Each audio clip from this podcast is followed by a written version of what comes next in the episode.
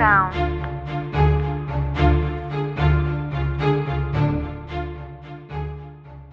Hey everyone, thanks for joining me for today's podcast. Um, if you're new to the podcast, please at the end subscribe uh, to the podcast. Also, I'm on Instagram um, without a sound pod. Okay, that's the handle at without a sound pod. Talking about Instagram, guys, I came across this crazy story. Um, well, it's not a story, it's a true something true that happened, something horrible. Um, it is the story about Bianca Devins. So, this um, this murder um, is actually not an unsolved murder. The person who actually committed this atrocity was found at the scene, but I'm going to be doing two stories. And what my goal is um, for today is to kind of convey like the importance of social media what it does to to us as adults but especially like all these you know everybody that's on it. It affects everybody that's on it. I mean we just got over a president who used twitter as a mode of communication with everybody an entire population but current presidents have had instagram accounts. So what does social media do like nowadays? Like this is okay so you'll hear this uh this story about Bianca and what happened to her and how this guy was just and how he used social media to put himself out there which is to me it boggles my mind. I can't understand why anybody would do that. But again talking about um, social media and its uses um, you know social media has it's great uses. You know, I'm here from my home doing a podcast where, like, what, 20 years ago, 30 years ago, I probably would not be able to do. Um, the second murder and unsolved disappearance that I'll be talking about is one that happened in the 90s. Um, you know, there was no social media, but there was still media. We've always had like the news outlets and we gotta we gotta use what we have for good is basically what i'm trying to say. Because um, in the 90s uh, people would disappear and it just depended on how you looked whether or not you made the six o'clock news. Although nowadays we have facebook we have instagram and i have seen several people post uh, experiences or looking for like uh, somebody, a child who's disappeared, and it's kind of like you know get the word out there. And I'm glad that that exists because sometimes the police are not able to start an investigation into much later. So, um, again, the uses of uh, media is what I'm to be looking at. Okay, a lot of information I got from Wikipedia, but I had initially started watching this um, documentary on it. Uh, it was created by BuzzFeed Unsolved Network. So if you get a chance, watch it. It's very well covered on there. I didn't watch the whole thing, but definitely give give them a watch. It's crazy. Okay, so Bianca was considered an Instagram e girl, and I had to look this up because I didn't know what it is, which pretty much dates me. Um, so, an e girl or an e boy usually has dyed hair. Um, frequently two colors heavy black eyeliner, pink blush on nose and cheeks, jewelry, um, it says septum or another facial piercing and an O-ring, collar, or chain necklace, and part um, and part anime, part goth inspired clothing. Uh, so I guess that's what an Instagram e girl or e boy means. I did not know. Okay, so um sorry, put my notes down here.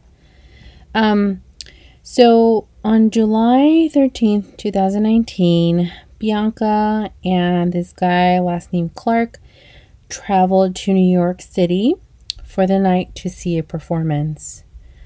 Um before the performance even started, they picked up a friend apparently and Bianca kissed him. Okay, so a little background. Neither Clark was her boyfriend, neither the guy that she kissed was her boyfriend. It seems that um, Bianca and Clark were friends, uh, acquaintances, and were not dating. But anyway, so she kissed a guy here at the concert, and apparently that was what sparked um, and served as a basis for him attacking and killing her. So he was angry enough still after the concert that he drove them to a secluded wooded area. And during this drive, uh, Bianca had fallen asleep. And when he found a place that he felt was secluded enough. He stopped and he woke her up and he wanted to have a conversation, a discussion about her kissing this guy. Um, it's the information says that Bianca apologized but said that they were not in a monogamous monogamous I can't even say the word monogamous relationship. So Clark was not satisfied with her response and allegedly began assaulting her and eventually repeatedly uh, slicing her neck uh, with a long knife that was hidden by his seat, killing her. And right after this gruesome event, he decides to leave the car and he builds a bonfire. But um, that's not it. We're going to get to what happened next. So, like I said, Clark and Bianca uh, were friends, and some even considered them family friends. And it seems that he had always sometimes, not always, but sometimes referred to him as her boyfriend, and that he would say he wanted more out of this friendship. So, definitely, there was something that he wanted that uh, wasn't happening. And so, um, it says that some, some of the other uh, people that knew them feared that he was actually is- exploiting Bianca and that's kind of unclear to me. I don't know how he would have been exploiting her, but it's certainly possible.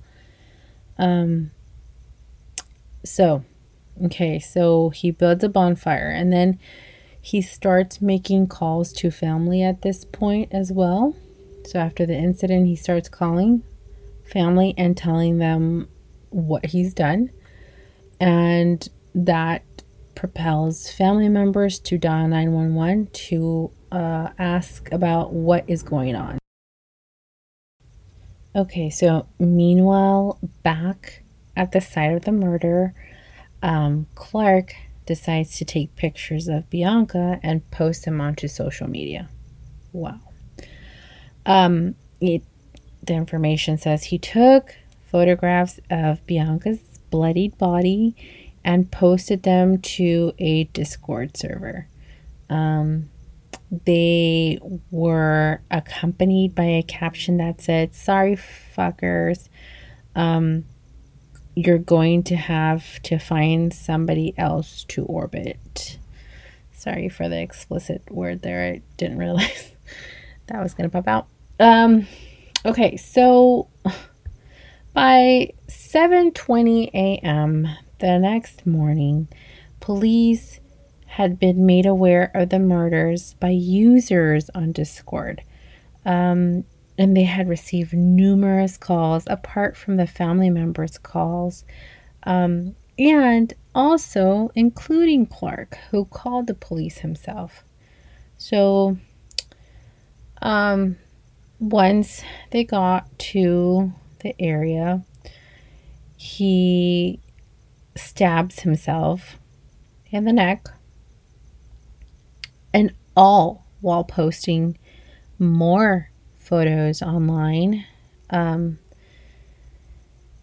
it's quite incredible what this person, you know, I don't know what they were thinking. Why? Is it because, you know, media instills in us, like, oh, you know, you got to show, you know, you got to get more likes, or I don't even know what this person was thinking at that time, posting something so horrific. Um, online. And i'm sure there was people who were like uh who'd be like myself stunned. And then there are those who would be like oh yeah this is great. I mean we have all kinds in this world unfortunately. But um or fortunately i'm not quite sure. Anyways so he survives his suicide attempt um and so good thing he was not successful in that um, and he's taken to the hospital. But before all that he once he stabs himself he re- lays down next to a green tarp which was concealing bianca's body and when police uh, went to discover her body she was nearly decapitated i mean he went at her almost cutting off her head, which is very, a very angry person. It takes a very angry and powerful person to do that to another human being. Um, and not right at all. But, um, okay, so he actually also painted, he spray painted a suicide note uh, with the message, May you never forget me, which, like, who? Like, we'd like to forget you um, because not a nice person. So the police confirmed that the body was that of Bianca, and Clark was charged with second degree murder by the next. So the police, um, once they had time to collect the evidence, they found ample evidence that suggested that this was all premeditated because they found knives, rope, and multiple uh, multiple tools that were found at the scene. So, uh, investigator Peter Palladino believes that Clark committed the murder to differentiate himself from other quote unquote beta orbiters. and I'm assuming this has to do with social media. Again, social media is playing a big part on the creation of like oh you know bigger and better we got to get more likes we got to like be out there you got to put out the later stuff out there and you know now with you know social media influencers you you got to be uh you got to find your your niche as they say right It seems that Clark himself has told different people um, in his life different reasons as to why he did what he did. So he's changing his story, um, I guess, depending on who's listening to him. But on February 10th, 2020, he pleaded guilty to the murder and is facing 25 years to life in prison at this time. Okay, so that was from 2019, and now we're going to go back in time to 1991. This was pre all that social media, but it was like on the cusp because this is this was the year when AOL uh, started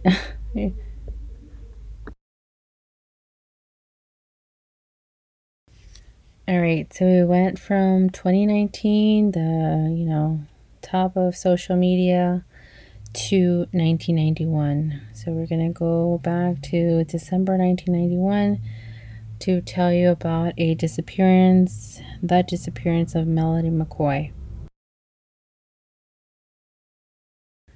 Melody McCoy went missing during Thanksgiving break on in the year 1991. She had left her home, which is part of the 300 block of North Mount Street, to visit a friend who was on Lombard Street. But it is not clear if she spent the night there. But in another, in a Reddit article that I read, it said that she had stayed the night at this friend's house. So, and so she spends the night with her friend who lived in the Poe homes on Saratoga Street. And she spent the Saturday night with a friend who lived in the Lexington Terrace housing project on Fremont Avenue. So it seems there was two friends and she moved from one place to the next place. Um, and but it's not clear if she went home between visiting these friends or not. So, Melody was last seen on December 1st, 1991, at around 7 p.m. And it says that her friend's mom woke up the next morning, December 2nd, 1991, and Melody was gone. Melody left behind her coat and bicycle, which had a flat tire, and it's not clear why she left her coat, but she mm, borrowed one from a boy who lived in that vicinity.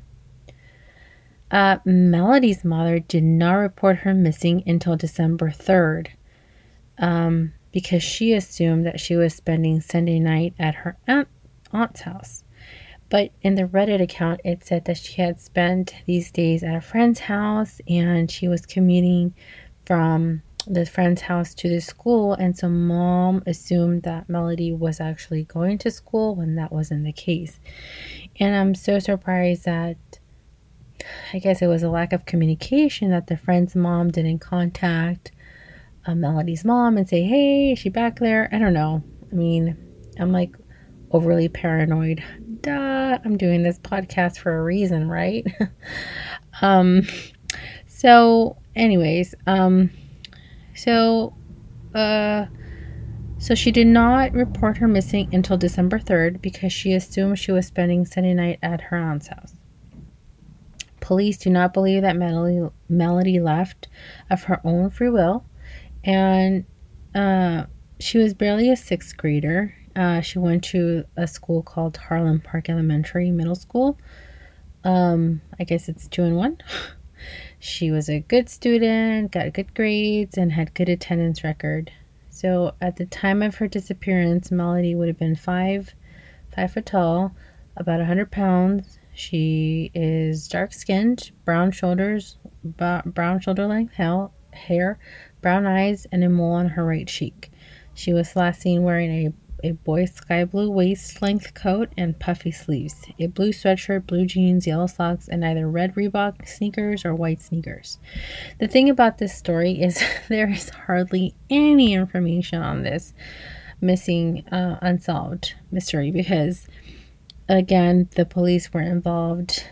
Um, what? If she disappeared on the second, a whole 24 hours later is when they were involved. Um, if you disappear on the four on the first, that would make it what 48 hours. Um, so I don't know about you guys, but if you've watched 48 hours, I mean those are crucial, um, crucial hours into finding somebody um, that has gone missing. Unfortunately, nothing has ever been found in regards to Melody's disappearance, and I believe the area where she actually disappeared, the apartment complex that from where from which she got disappeared from has been demolished and nothing has ever been found. Um, you know, and this one stru- struck me because I, again, 1991, I had never heard about this um, missing person. Um, this happened in Baltimore, Maryland, in 1991, and according to sources, there wasn't even any any news or any media or any light uh, sh- uh, shown on this uh, victim. So, and again, 1991, AOL is barely starting, and social media is not what it is now. But I find going back to this whole media thing, I find it really interesting because, you know, with or without social media, there's still people who go un I don't even know what the word is undiscovered, un unshown. um, they're not given the spotlight in the news. Uh, social media now, Instagram, I think has is like your best bet. Facebook, um, word of mouth, because the news doesn't even cover like half the stuff that happens um, we have now like neighborhood uh, apps that help you keep track of things, you know, your missing pets. Um, and all these are great and amazing and definitely um, worth getting, um, especially if you're like paranoid, right? Like me. Um, so, I mean, we've come a long way since 1991, but again, just want to emphasize that social media nowadays is you got to be careful with it. I mean, always teach children and teens the correct ways to use social media and how to keep safe, what to post, because none of this ever really disappears. So we want to be really careful as to what we post. And it's not about likes, it's about, you know, doing something that you like and contributing to society. This is what we've always, you know, st- strived to be like productive members of society, I feel. But, um, and social media is, can definitely help and support that, right? Ambition, if you have that. But, man, the things you see nowadays, it's to me, it just, it's crazy. Anyways, just wanted to just wanted to kind of do that kind of comparison in regards to showing you um, the bad, I guess, the bad about social media, and then what happens if you don't have social media, right? So, whereas social media is good, it also has its really bad sides, but it's preferable to no media because then no media really gets you nowhere real fast. Okay, guys. Well, uh, thank you guys for joining me. Uh, please subscribe. Please join me on my Instagram account at Without a Sound Pod. Um, and like me on there. If you have any comments, shoot me a message through there. Um, DM me. Um, and uh, if you have any other um, information that you'd like to share or like you think I'm wrong or you think I'm right, you know, that's what we're, you know, open communication and discussion. Anyways, all right. Well, thank you for joining me. I will see you next time. Without a sound.